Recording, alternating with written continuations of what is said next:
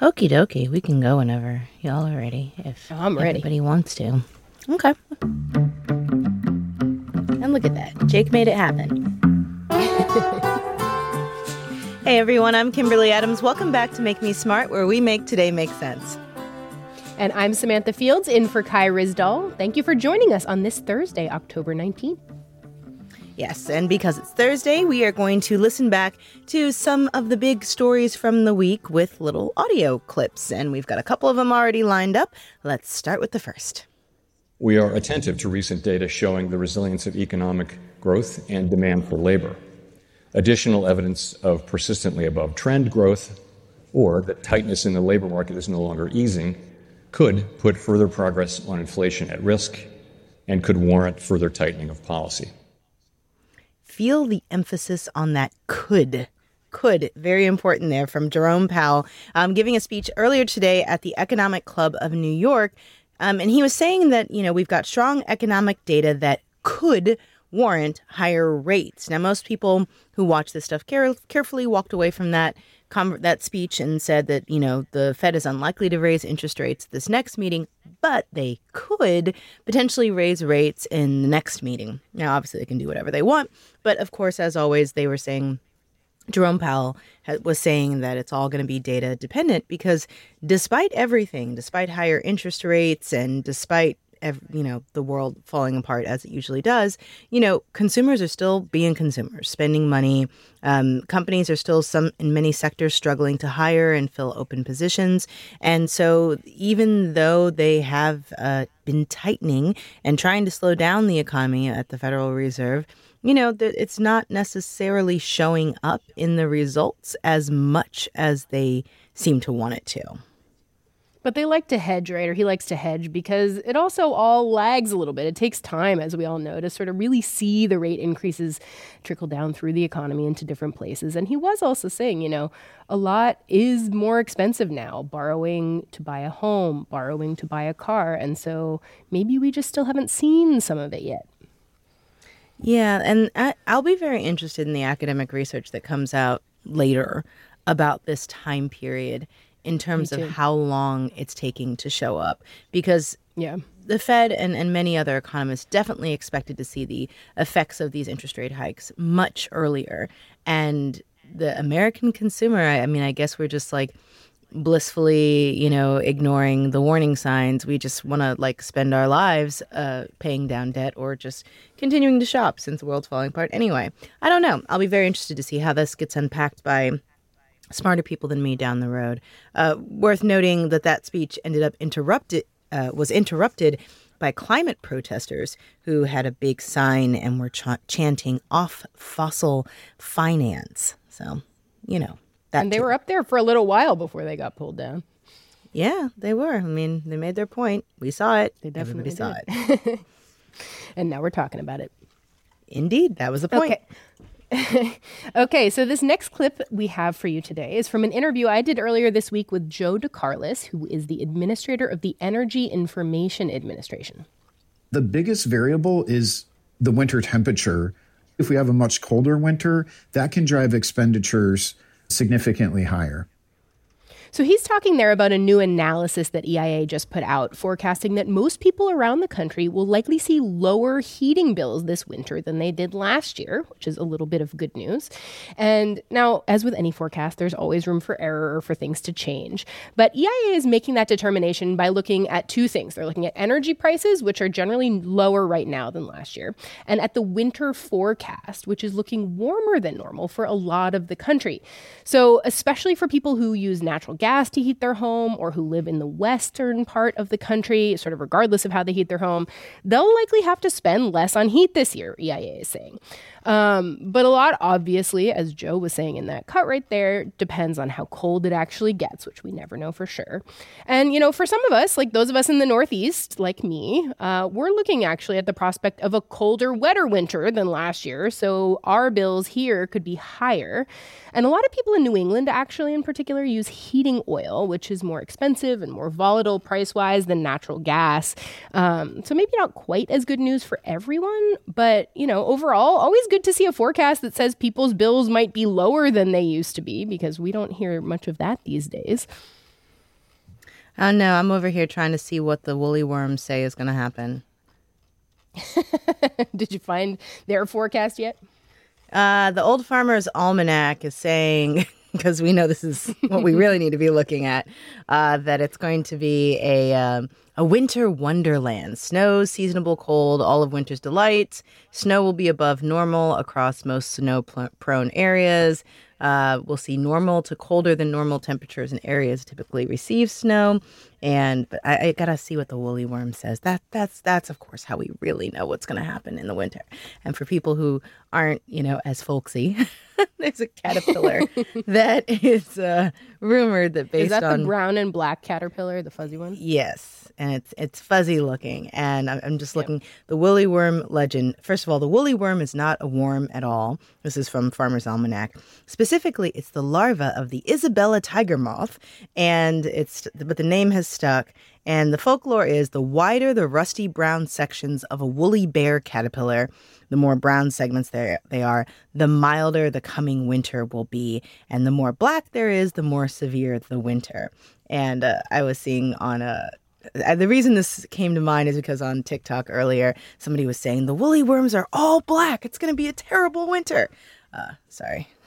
I wonder where that person lives because I wonder also. Yeah. Oh, maybe uh, maybe it is. I don't know. Yeah, we never know. All right. Well, I guess we'll find out in a couple of months. Uh, let's see. What do we have next up? Right. Okay. This is super interesting. It's from Janet Yellen. America can certainly afford to stand with Israel and to support Israel's military needs.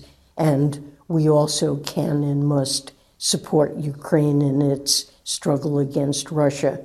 And look, the American economy is doing extremely well.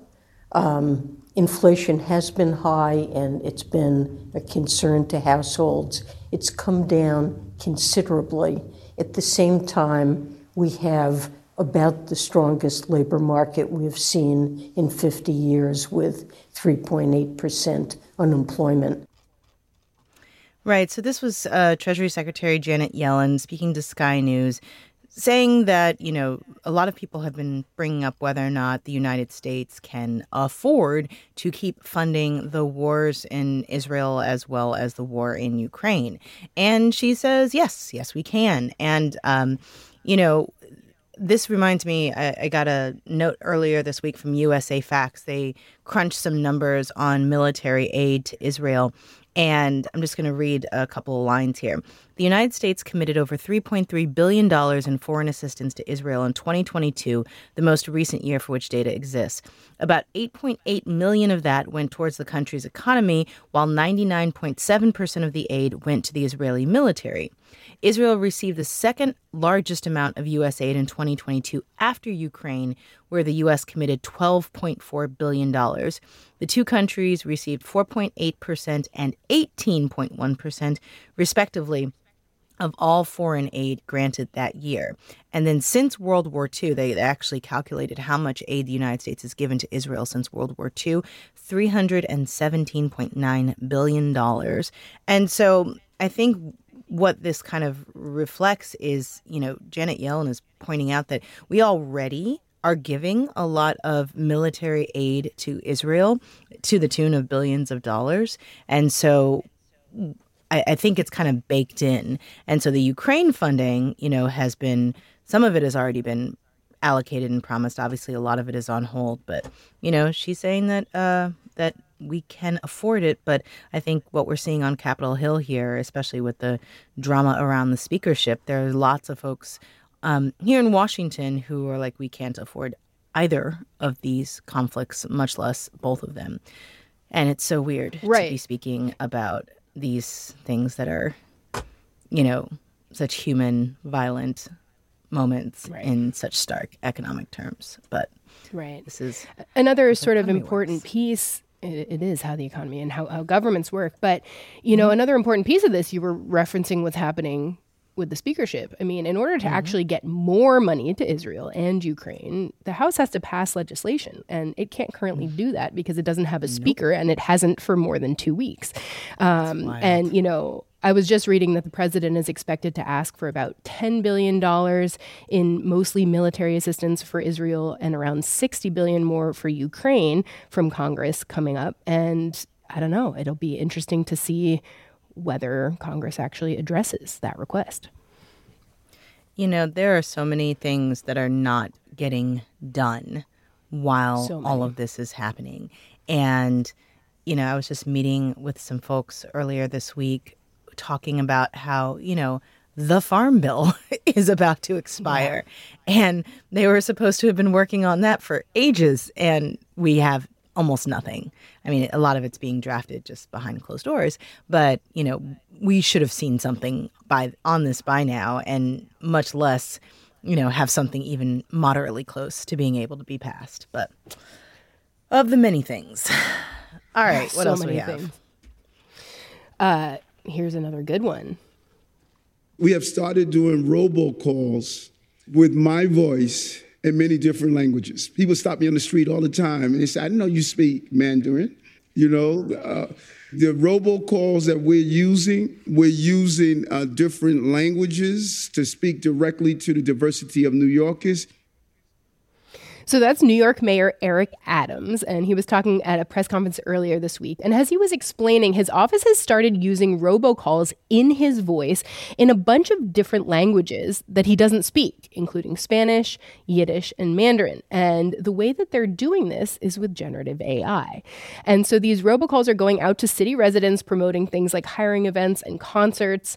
Um, and they're pretty they're pretty interesting and weird to listen to. We actually have a bit of one to play for you in Spanish. Spanish. Um, and thanks to a nonprofit newsroom here in New York called The City for posting it on YouTube. Hola, soy el alcalde Eric Adams. Queremos invitarlo a venir a trabajar con la ciudad de Nueva York y ayudar a hacer que esta gran ciudad sea aún mejor. And so that's that. For those of you who don't live in New York and don't hear the mayor that much, it, it sounds a lot like him. Like it, it's a pretty good likeness of his voice, but it also sounds a little weird and robotic, right? I mean, that that sounds like you know the Spanish I was barely able to speak when I was in college. But I mean, right. I don't know how.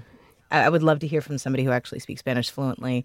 Uh, how how smooth how it sounds, it sounds how right. like relatable. Now I can really imagine this kind of stuff being useful. I mean, I see that they were saying absolutely it's used for hiring and and promoting uh, concerts, yep. but in an emergency, having absolutely. that tool available for like when the really bad rain was happening uh, to send emergency yep, alerts out in multiple languages, you know, can potentially save lives. And I think that that service is potentially really good, um, you know, assuming that they get the translations right.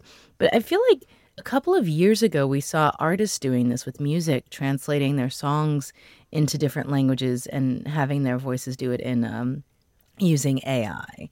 But I'll have to dig that back up. Yeah, and you know, it's interesting. The mayor's saying kind of, you know, what you were saying to some degree. We have a diverse city. We have a lot of people here who don't speak English at all. And we're trying new ways of reaching them and speaking to them in their languages. And there's value in that. And, you know, that makes a lot of sense. I think the part that feels weird is that it's in his voice and they're not saying hey this is ai or they're not saying anywhere that this is not actually him speaking and that he does not speak this language and I don't know. There's kind of, I mean, uh, as with a lot of things around generative AI, there's a lot of ethical questions here and a lot of stuff that we just sort of, I think, have to talk through and work through and figure out. And, you know, it's also new and evolving so fast, and there's very little regulation so far. So there there's a lot no of, a lot of so things. Ex- exa- right, exactly. So not very little. There's none. And so, yeah, I don't know. It just, it feels a little strange, but also kind of interesting. I was listening to a story on uh, our, our wonderful public radio colleagues on NPR this morning about uh, a, a New Yorker cartoon artist who wrote a book where she used AI to kind of capture her grandfather's personality, who she never met. Um, but wow. they couldn't do his voice because they didn't have any recordings of his voice. But there are already companies taking the voices of people's loved ones um, who have passed away to you know allow the AI to generate kind of conversations that you know a grandparent you know will it will allow a grandkid to talk to a grandparent they never met or something like that and hear their stories. And this was 100% an, an episode of Black Mirror. Um, but, you know, I, I'm kind of torn. I mean, I, I have a too. Family member who um, died when when her child was very very small. Like it might be kind of cool for her to be able to hear her mom read her a story in her voice that she never got to hear. You know? Um, Yeah. I don't know. I think we're gonna all be answering these questions. We're going to be living it for, for a while and having to sort of feel our way through. And what sometimes really strikes me is that five years from now, this will all feel very normal. You know? Yeah. Right, now, exactly. it feels Which is like hard to imagine. earth-shattering. Yeah, Yeah. Right now it's like, oh gosh, what are we gonna do? How is our society going to adjust? And in five years, we'll be like, oh yeah, you know, this is norm. No, and it seems cool if you think about like, oh, if I could sort of translate my voice to speak in a, another language and sort of if it can do it quickly enough, which it seems like with certain technology it can or soon will be able to. I don't know. It could be a way to have a conversation with people whose languages you don't speak. You know, um, I don't know. There's there's a lot of potential there for really cool things, but there's also, as you know, with deep fakes and with misinformation and disinformation spreading the way it is now, even sort of without generative AI. There's a lot of things to be concerned about too. And this is gonna open whole new worlds up for 90 Day Fiance. Uh, okay, that is it. And on that note- today. Yes, on that note, uh, I th- that's it for today. I'm going to be back tomorrow with Reema Khrais for Economics on Tap. We're going to do the YouTube live stream starting at 6:30 Eastern, 3:30 Pacific. So you can join us for more news, for some drinks, and a game. We'll have lots of fun. And we love hearing from you. So if you have a story you'd like to share with us, a comment, a question, a suggestion, our email is makemesmart at marketplace.org, or you can leave us a voicemail at 508 UB Smart.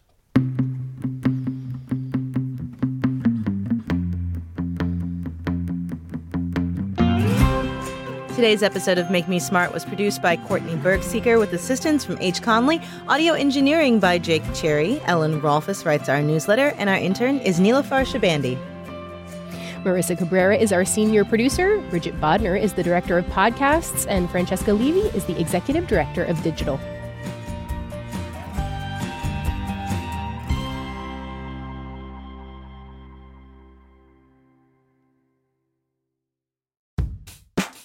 We all want to be our best selves, but it can be an expensive journey. From experimenting with alternative medicine, I was working with a natural holistic nutritionist and never really thought about the cost. to splurging on fast fashion. I was spending like all my tips. I was definitely spending like $200 a week. I'm Reema Khrais, host of Marketplace's This Is Uncomfortable. This season, we explore the cost of self care and the real motivations behind our spending choices. Listen to This Is Uncomfortable wherever you get your podcasts.